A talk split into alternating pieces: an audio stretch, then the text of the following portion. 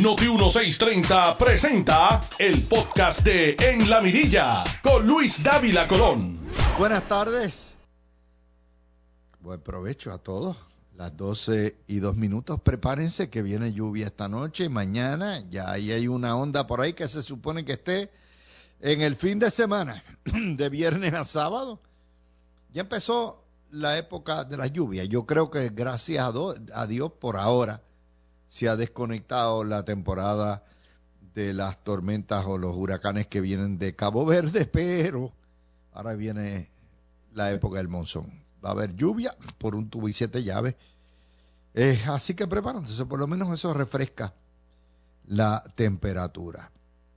Y obviamente, felicidades a los fanáticos de los Yankees. Me dice Ramón Rosario que yo le tengo que explicar por qué los Yankees perdieron teniendo a Mr. Cole, que le pagan una millonada y se supone que fuera el que le ganara el juego ayer con una blanqueada. Y yo le digo, que te lo explico, Normando, porque yo no te lo voy a explicar. lo único que te puedo decir es, oh sí, oh sí. En Boston dicen, ese es tu papá, ese es tu papá. Así que ya saben. Bueno, vamos a, a lo que nos trajo y vamos a empezar al revés.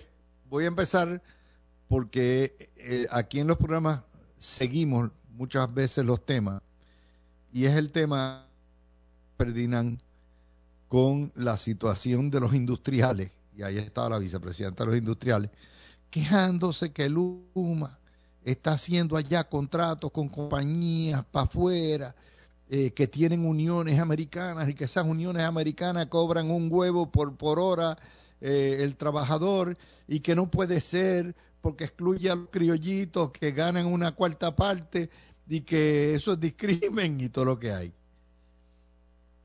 Cuando es pedir billetes de allá para acá, no, no, no, no, no, no me recorte, tenemos que darle trato igual. Cuando es que, le den, ¿verdad? A nuestros trabajadores, hay, no, no, no, no, me le tiene que pagar igual que al que al, que americano, no, no, no.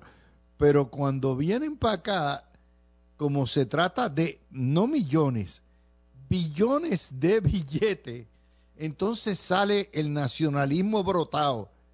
Entonces somos, oiga, no, no, no, no me incluya la unión de allá, porque esa gente cobra mucho. Ese es el coloniaje. Y yo quería traerles ese tema, porque hoy precisamente eh, están de, de cheerleader de Utier, eh, los periódicos Ferrer Ángel, y hoy esa es la portada en los dos, porque la, llamada protesta que se supone que lleven cerca de medio millón de personas al expreso el día 15, pues como que se apagó porque lo, las averías se redujeron al mínimo. Hay un mínimo de personas sin electricidad y las aguas han vuelto a su nivel, como, a su nivel, como yo les dije, esto es por rachas. Y esa rachita parece que terminó. El nuevo día hoy nos pone en portada, Luma reconoce fallos en facturación. Como si no hubiera habido fallos en facturación cuando la factura la controlaba energía eléctrica. ¿Se acuerdan de los animalitos, del viento, se acuerdan del aire que se metía en los, tubos. ¿Cuánta madre había? Usted podía tener cejado el metro, haber estado viviendo fuera de Puerto Rico y la factura la venía por 200 y 300 pesos. Se les olvidó eso, ¿verdad? Pero consumidores objetan incrementos sustanciales en, su, en sus cuentas. Déjeme traerle esa, eso tiene un punto ciego aunque ustedes no lo sepan, desde que la época de los 80 se les petó a la tarifa el ajuste de combustible y aquella cosa que se llamaba el, secar y el mascar y cuanta cosa había. En Puerto Rico las facturas de luz han aumentado vertiginosamente prácticamente todos los años y si no cada año. Tan es así, ahora están aumentando, ahora se lo ajustan a usted cada tres meses. Porque bajo el ajuste del combustible cabe un troc. Y eso se lo debemos al Partido Popular, que fue quien nos puso esa cosita, ¿verdad? Y quiere decir que aunque le digan, no, no, no, eso no es tarifa, eso no es la tarifa básica, este es, claro que es la, la tarifa. Usted lo que le importa es lo que usted tiene que pagar. ¿Qué nombre le pongan a la partida? Olvídese. Y si usted tiene que pagar cada vez que los árabes y los venezolanos quieren aumentar el precio del petróleo, pues usted está, o el gas, usted está, de verdad, se queda usted verdaderamente sin gas. ¿Ok? Esa es la situación. En Puerto Rico ha habido fallas en facturación todos los días, todos los meses. Y la peor falla, ¿ustedes saben cuál es? Sí, las exenciones. No pagan las iglesias, no pagan los municipios, no paga esto, no paga lo otro. Cuando usted viene a ver, hay 400 millones de billetes en exenciones que usted paga también y se la espetan. Así que nuevamente es como si, wow, Luma, Luma llegó hace tres meses. Pero el problema de los sobrecargos, la sobrefacturación, tiene 40 años. No me vengan con esa vaina. Primera hora nos pone crítico el vaivén de la luz en los hospitales. Pues claro que es crítico, no en los hospitales, en los hogares, en todo el sitio. Y lo interesante es, nuevamente, que es para tratar de mantener el coraje. El coraje en la guerra contra Luma. Mire, yo se los digo y se los repito. Usted no quiere a Luma. Muy bien, vamos a votar a Luma. Y nos quedamos con Lutier. Y nos quedamos con los políticos. Y nos quedamos con el cartel del petróleo. Porque le tenemos tanto amor y tanto cariño que nos han clavado por 40, 50 años y seguimos apegados y aferrados a ello. Yo puedo entender que tengamos una dependencia psicológica infantil con el monopolio estatal. Ya está. Es tan sencillo como eso. Pero donde manda capitán no manda marinero. Y esa es la determinación de los federales. Y Luma nos las vamos a tener que meter por ojo, nariz y boca. And that's it. Mientras tanto, hay que seguirle dando chichichija. Yo le voy a decir, eh, ¿cuándo es la, la marcha? El día 15, ¿verdad? buscan el día 20 dónde diablos van a estar las portadas de Luba y cuánta madre hay. Va a pasar como la folloneta de las escuelas, que un mes antes o 45 días antes, las escuelas no están preparadas, están que si la hierba está atrás de eso. Y cuando pasan las primeras dos semanas, se olvidaron de las escuelas hasta que empieza el próximo semestre y andan dos semanitas y vuelve la folloneta. Como si eso cambiara. Ay, madre. Así que esas son las primeras dos noticias que les tengo a ustedes, porque es la misma vaina, el mismo pues, disco rayado, el disco rayado. Entonces se quejan que la gente los desconecta, que la gente, pues qué sé yo, no lee. No, pues se quejan porque el, el tema chicle, ¿hasta dónde lo podemos estirar? Esa es la primera que tenemos para ustedes. Eso nos lleva a la legislatura, que tenemos espacios abiertos, no quiere el plan de ajuste. Espacios abiertos es un en la política de todo el mundo a través de esto. E interviene en la política de todo el mundo a través de esto. E interviene en la política de todo el mundo a través de esto. Lo que pasa es que hay un consenso de los dos partidos mayores, del legislativo, del ejecutivo y de la Junta, de que va a haber un plan de ajuste con los defectos que pueda tener, no la legislatura y el ejecutivo, y la legislatura y el ejecutivo han aprobado la la transferencia, lo que es el cambio de notas o de bonos, sujeto a que ellos van a asumir el diferencial de los recortes de las pensiones. Muy bien, 40 millones, 80 millones que tienen que salir de presupuesto. Ustedes saben que el presupuesto se despilfarra mucho y yo soy de los de verdad, de, yo creo de verdad que esas pensiones no, no se debe tocar ni un centavo, son tan sagradas como el bono. Pero, de nuevo, donde manda capitán no manda marinero. ¿Y qué nos dice George Soros? Y por cierto, Espacios Abiertos lo dirige la esposa, la señora Blondet, del principal estratega político del Partido Popular. No nos olvidemos de eso.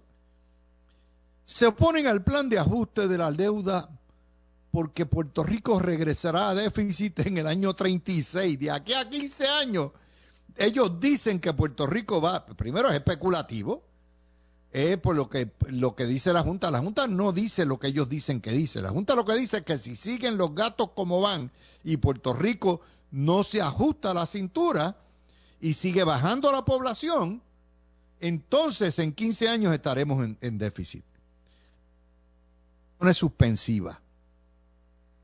Y pago que en ese caso el ajuste de esta deuda garantiza por vida el pago de los bonistas primero que los jubilados.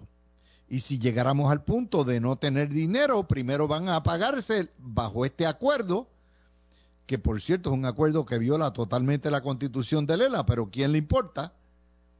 Pues ahí está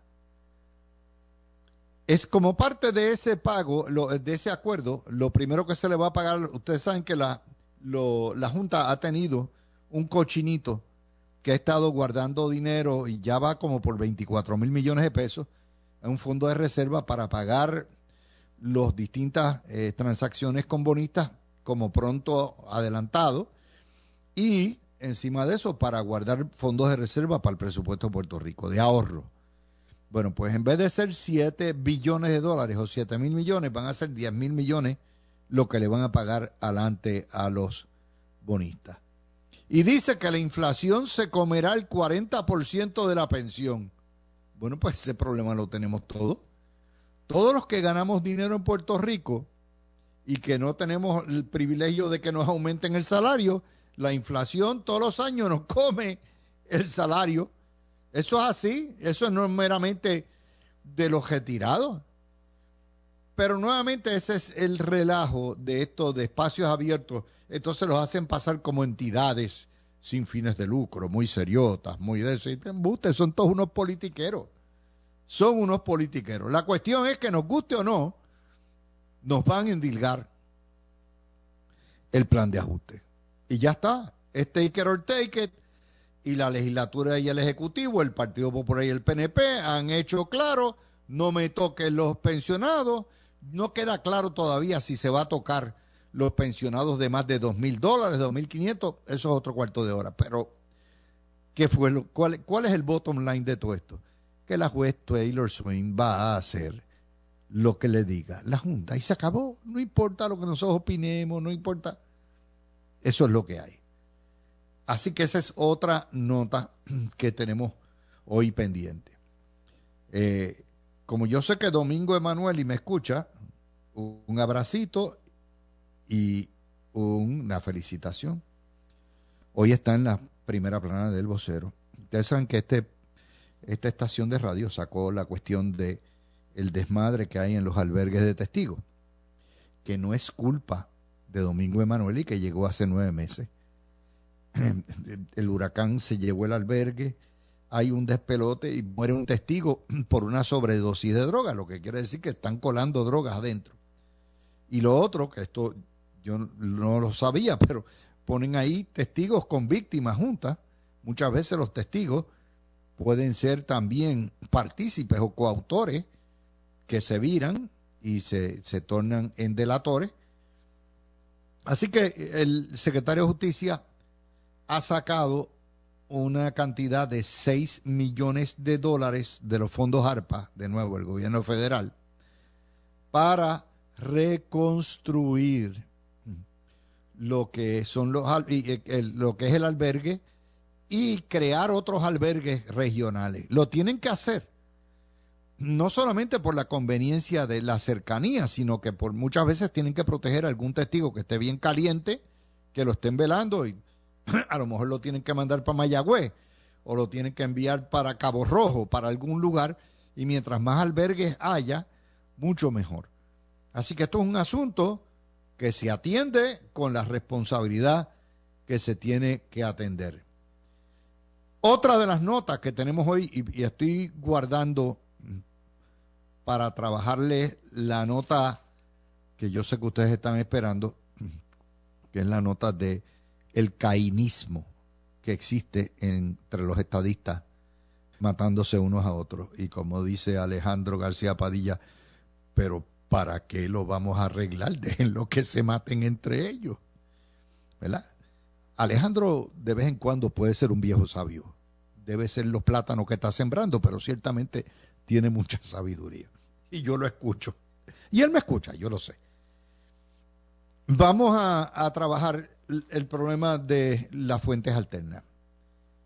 El vocero nos pone hoy en portada, estudian la viabilidad de fincas eólicas, es decir, molinos de viento, eh, que están regados por todo el mundo. Cuando usted entra en el avión a Copenhague, que es la capital de Dinamarca en el Báltico, en la boca del Báltico, todo está sembrado.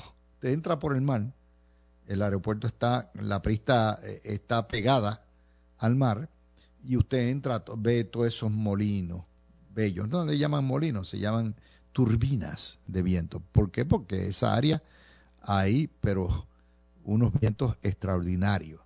Y en muchas otras partes del mundo. Usted va a California y hay grandes cantidades en valles que usted lo que ve es molinos de viento, uno detrás del otro, eh, turbinas a todo lo que da, porque hay viento. Y usted dice, bueno, en Puerto Rico deben hacer eso. Bueno, el problema es que en Puerto Rico eh, los vientos no soplan ni con la fortaleza ni con la regularidad que requeriríamos. Por lo tanto, desde tiempo, hace mucho tiempo se vienen haciendo estudios de lo que es la medición del viento, la velocidad del viento, la fuerza del viento y si es capaz de mantener lo que se llama una granja o una finca de estos molinos que se pueden poner en tierra, pero también se ponen en el mar. Si se ponen en el mar, tienen que estar a una distancia razonable de la tierra, por varias razones. Primero, para no dañar el comercio marítimo, la pesca, y segundo, porque hay que cablearlas y ese cable no puede llegar de aquí hasta Venezuela, o sea, tiene que ser un cable que llegue eh, eh, en términos cercanos. Además, todas las islas y todos los continentes tienen unas plataformas que después baja el mar y se torna mucho más profundo, de manera que son nueve millas marítimas. Así que todas esas condiciones se tienen que dar. Y lo que nos está diciendo la historia es que Luma eh, va a tener que preparar una granja piloto sujeto a los estudios que le sometan los expertos estudios de medición de viento y consistencia de viento. La costa sur hay más viento que en el norte, ustedes lo saben, eh, y no puede estar ni en aguas muy profundas, tiene que estar en un área donde continuamente haya viento y no puede afectar los arrecifes de coral. Vamos a ver cuándo llega eso. Primero porque no es lo mismo decirlo que hacerlo. Estas fincas requieren, cuestan, son costosas, son como las fincas solares, pero si queremos ir a fuentes renovables, y el viento es una fuente renovable, tenemos que hacer las inversiones. Así que esa es otra noticia también bastante positiva que tenemos hoy para discutir. Hay un lío con varios líos con el Vaticano, que les voy a hablar cuando regrese. Eh, y lo otro, para cuando usted vea todo eso eh, curas santurrones que vienen a hacer política y enseñarnos y todo eso. Vamos a enseñarles lo que hace la matriz de ellos, ¿ok? A nivel mundial, para que vengan a predicar la moral en sotanas abiertas, para que vean. Así que ya mismito le traemos eso y venimos con el lío de la interpelación de los delegados. Hacemos la pausa. Buen provecho. Hora del postre y del café. Son las 12 y 22 de la tarde.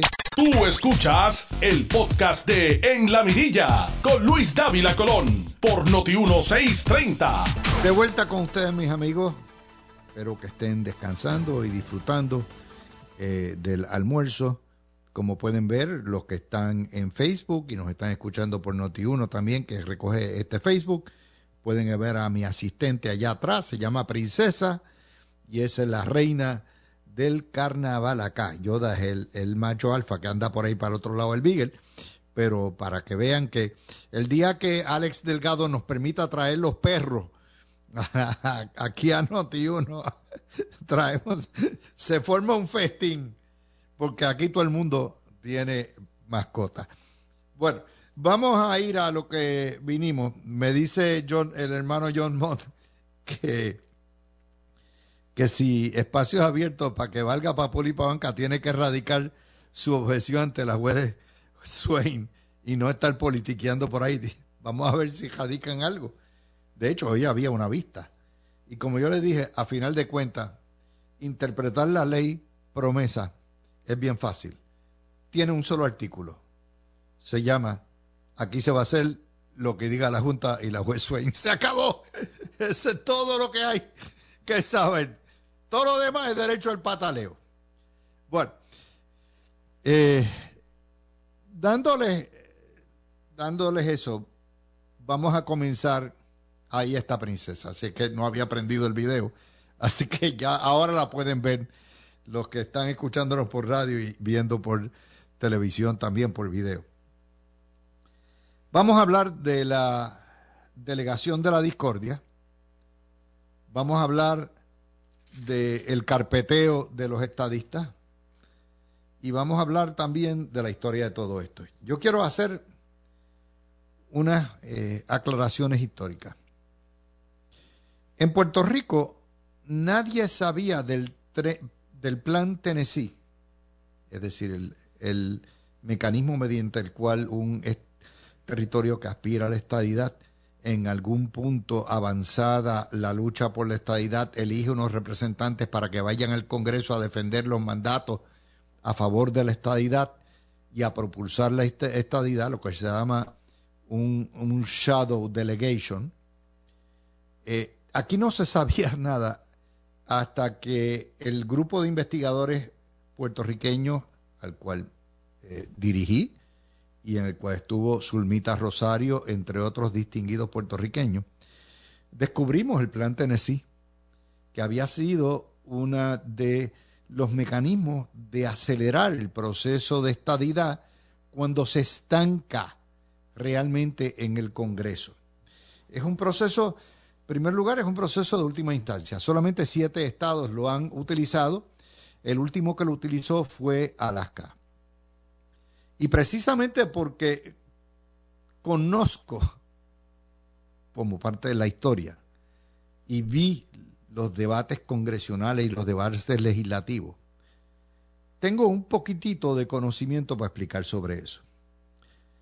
El plan Tennessee lo adoptó finalmente como parte de la plataforma del PNP Ricardo Rosselló. Lo había adoptado en la asamblea de octubre 5 del año 2015, antes de ser cuando estaba aspirando a la gobernación. De hecho, a octubre 5 del 2004, 14, 14, no 15. Y se adoptó y se hizo parte de la plataforma. En eso viene a ministra Rosselló, le dan el golpe de Estado, entra Wanda Vázquez, que no cree, no creía ni tan siquiera en la estaida, y la legislatura hace lo que le da la gana. La legislatura, sin encomendarse a la historia, a nadie, aprobó un embarre. No era un plan Tennessee real. Los que me han seguido a través de las redes y en mis programas saben que yo me opuse a la desnaturalización de ese plan. Y déme explicarle por qué. El plan Tennessee es un instrumento de último recurso. No se usa al frente. Se utiliza después que se abona el terreno. Por ejemplo, en el caso de Alaska, en el año 46, Alaska asigna una comisión estadista formal del gobierno, paga con fondos públicos, con cabilderos, con los delegados, con representantes, para trabajar 10 años establecieron eh, oficinas en Washington, D.C., establecieron oficinas en Anchorage y en Fairbanks, tuvieron, eh, reclutaron eh, voluntarios, gastaron, invirtieron, tenían firmas de relaciones públicas, bufetes, a todo lo que da. Y fueron trabajando sesión por sesión, y un congreso dura dos años, hasta que se les tranca el bolo, porque Alaska y Hawái entraron juntos, eh, o aspiraban a entrar juntos, y había el temor de que Alaska eh, sería demócrata y Hawái republicano, y resultó ser AGB, pero eso es otro cuarto de hora. Y entonces, un señor que se llama John Lee Leitner les lleva al presidente de la comisión estadista, que es un organismo estatal, el plan Tennessee, le digo, mira, el, último que hizo esto fue Oklahoma, creo que fue uno de ellos, y le hace la historia. Y Alaska dice, ok. Ya a ese entonces, Alaska había tenido una mayoría abrumadora que no tiene Puerto Rico, de 61% en el, el, referéndum. Claro, era referéndum estadidad, sí o no. En el referéndum del 46 y había obtenido también un voto mayoritario pero abrumador, porque los dos partidos mayores lo querían. Por lo tanto, deciden ponerlo y eligen delegados. Los ponen en las elecciones, los eligen, les dieron presupuesto y los pusieron a trabajar coordinadamente con la comisión, bajo las instrucciones de la comisión estadista. En Puerto Rico, siguiendo el PNP, como son, la chapuza que hacen, a última hora tiraron esta, este embarre, no le dan presupuesto, no le dan instrucciones, no le dan nada, lo tiran así para jorobar, porque el PNP históricamente ha utilizado esto. Y desde un principio, como les digo, yo me opuse a esto porque era una chapuza y no era el momento de hacerlo. Y entonces viene la elección y la elección en barre total. Lo segundo que les tengo que analizar y decir para todos ustedes es lo siguiente. Yo soy de los que creo que Ricardo Rosselló fue un gobernador. Yo soy de los que creo que Ricardo Rosselló fue depuesto ilegalmente por las, por las protestas revolucionarias. Pero yo soy de los que creo también que sería un terrible error que Ricardo Rosselló vuelva a la política en Puerto Rico.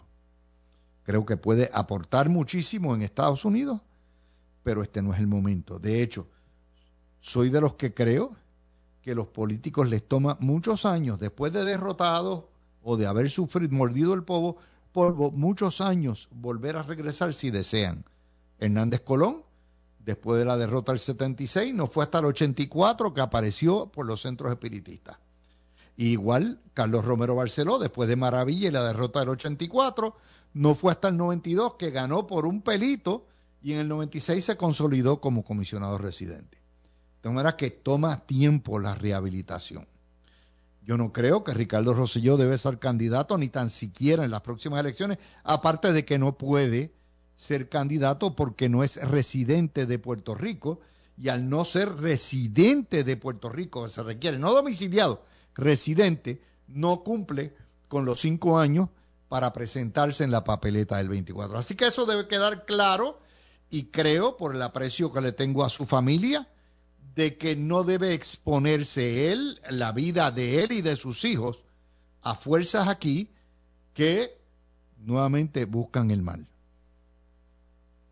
De manera que yo no tengo, ni dirijo una campaña Ricardo Rosselló, ni todo eso, y soy de los que si me pregunta le digo, no te tires ni para los guardias ni venga, además no puede.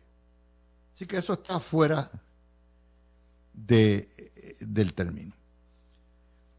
Vamos ahora a lo que hay. Como resultado de la chapuza que hicieron, el PNP nunca preveyó que iba a colapsar el fondo a 33%, que iba a ser una elección con un gobierno compartido y que el Partido Popular tendría jamás. Lo debieron haber visto porque las encuestas te lo indicaban, pero no lo indicaron así. Y entonces, para colmo de los colmos, como a Pedro Pierluisi no le interesa esto porque no es ni su criatura ni es su prioridad,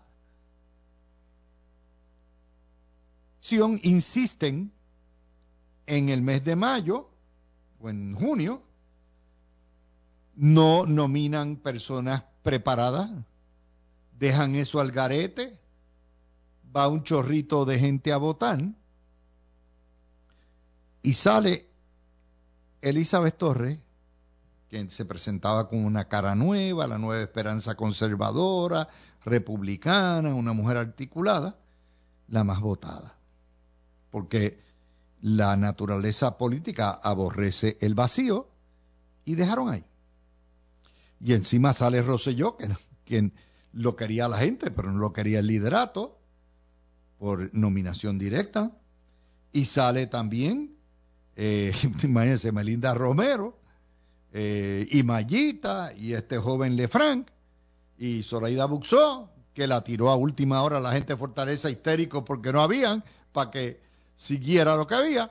La cuestión es que hicieron una chapuza. No le dan dinero, no le dan directrices, bregan con eso como siempre ha bregado el PNP y ahorita vamos a bregar con el PNP.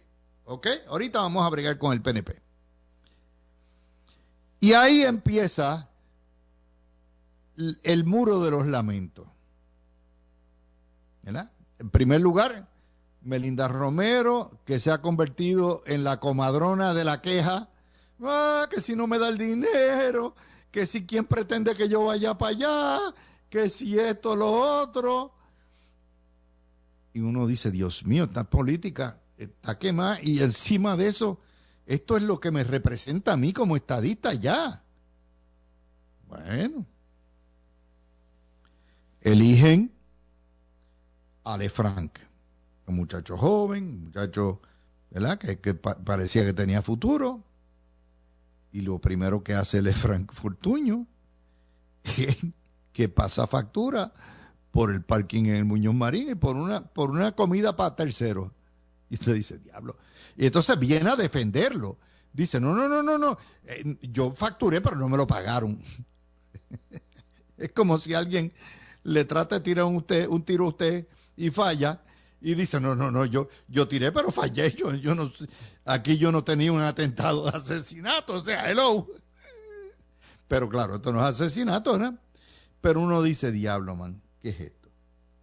Entonces Melinda hoy se queja, con mucha razón, de que a Pierluisi no le interesa, que no le permiten acceso, que Prafa es una porquería. Prafa siempre ha sido una porquería, porque nunca ha respondido a la oficina que tiene que responder, que no es al gobernador, sino al comisionado residente, que es el único, pero eso es otro cuarto de hora.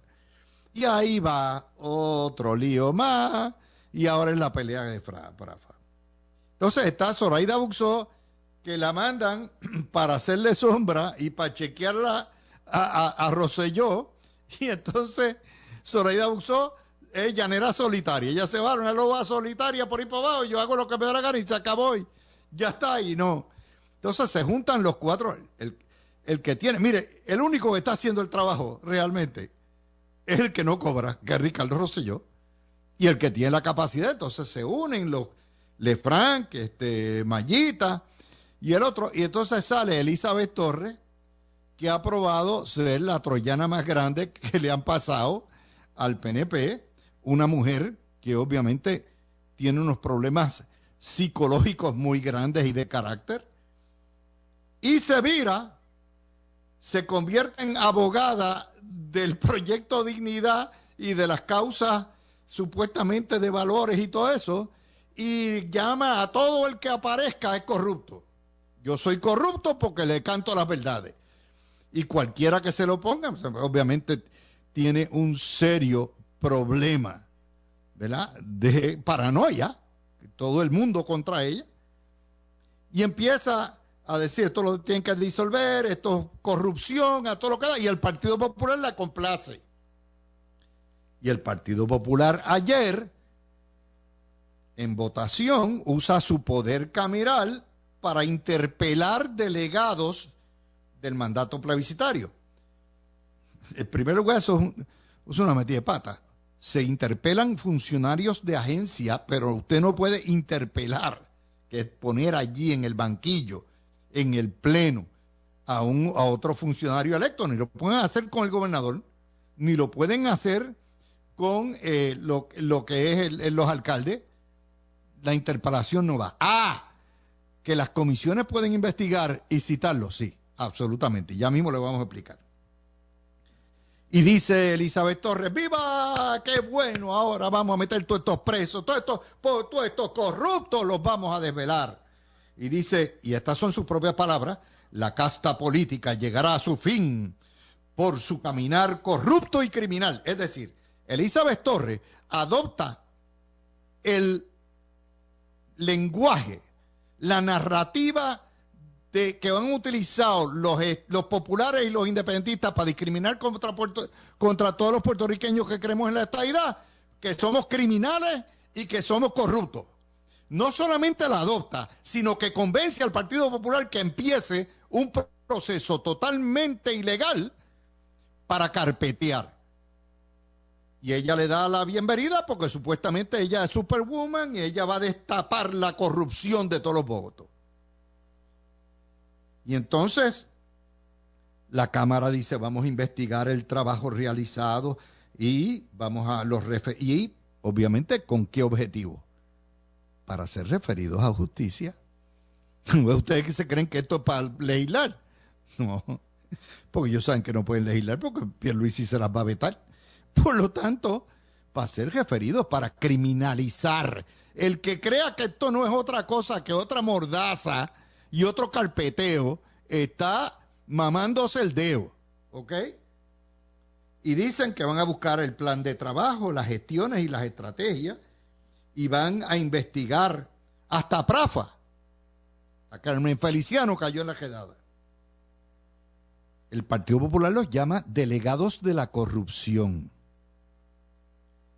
Pero entonces cuando eh, Rodríguez Aguiló le dice, pues cómo no, si esto es investigar, ¿verdad? Vamos, ustedes le llaman cabilderos, muy bien.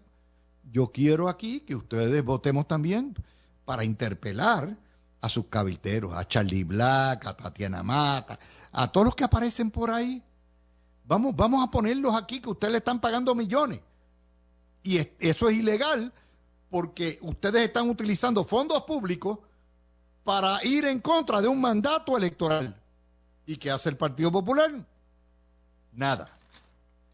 Absolutamente nada. Entonces viene Melinda y ella insiste en la falta de apoyo de Prafa y dice que no le dan acceso al gobernador y que bendito sea Dios, esto es demasiado.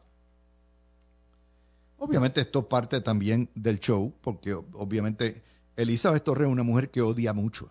Tiene unos niveles de odio que yo no había visto desde Sila Calderón, honestamente.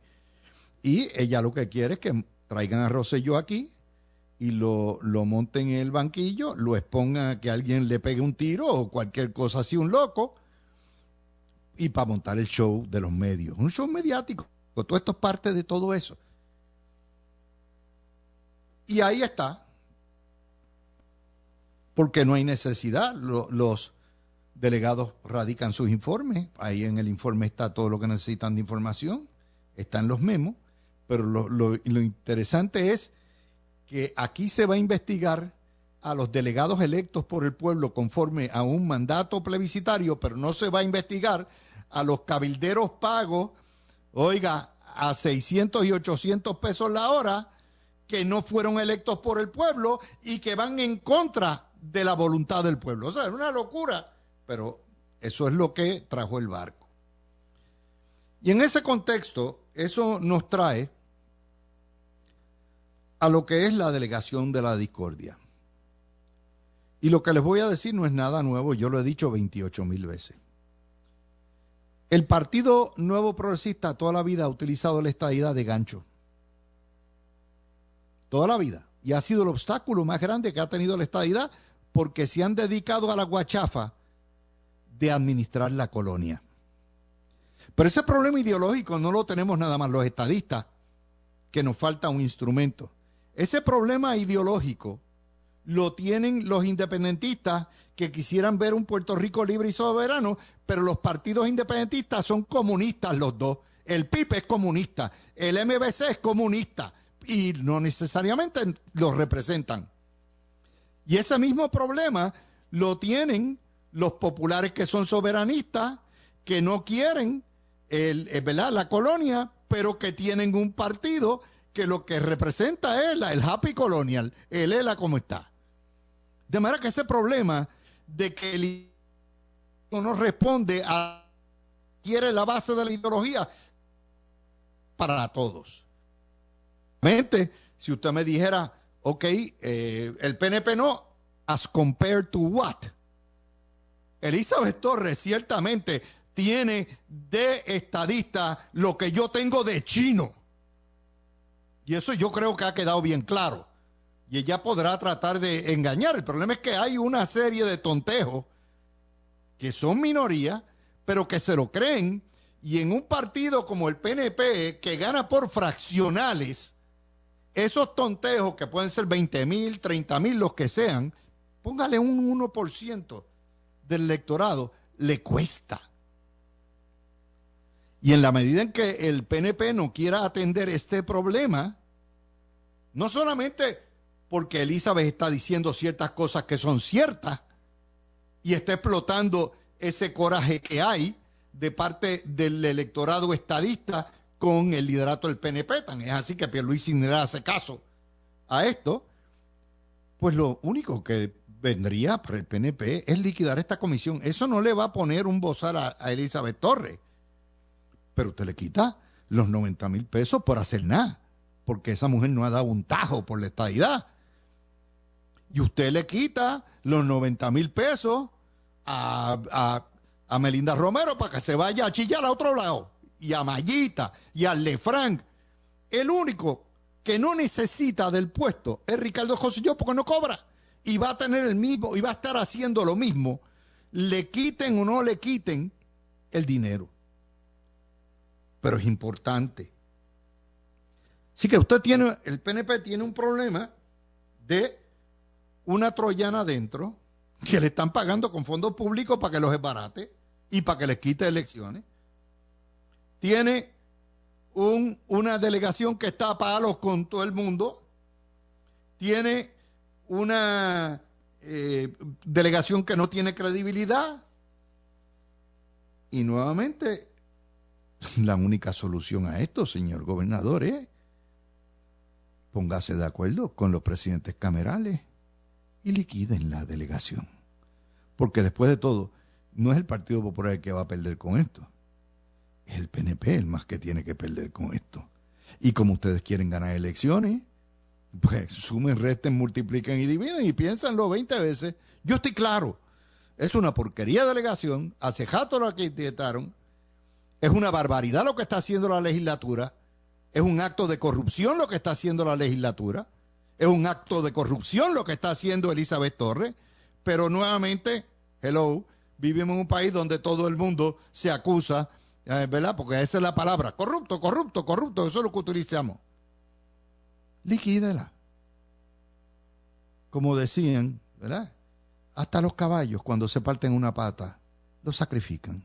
Sacrifíquenla de lo a pérdida y empiece de nuevo si de verdad es estadista. Pero ahí estamos.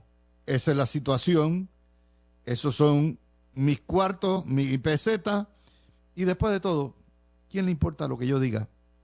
Si yo no mando ni comando, ni estoy en la nómina pública, ni tengo una de esas. Mi opinión es una tan buena como la de los tres millones de mis hermanos que viven en la isla de Puerto Rico. Tú escuchaste el podcast de En la Mirilla con Luis Dávila Colón en Noti 1630.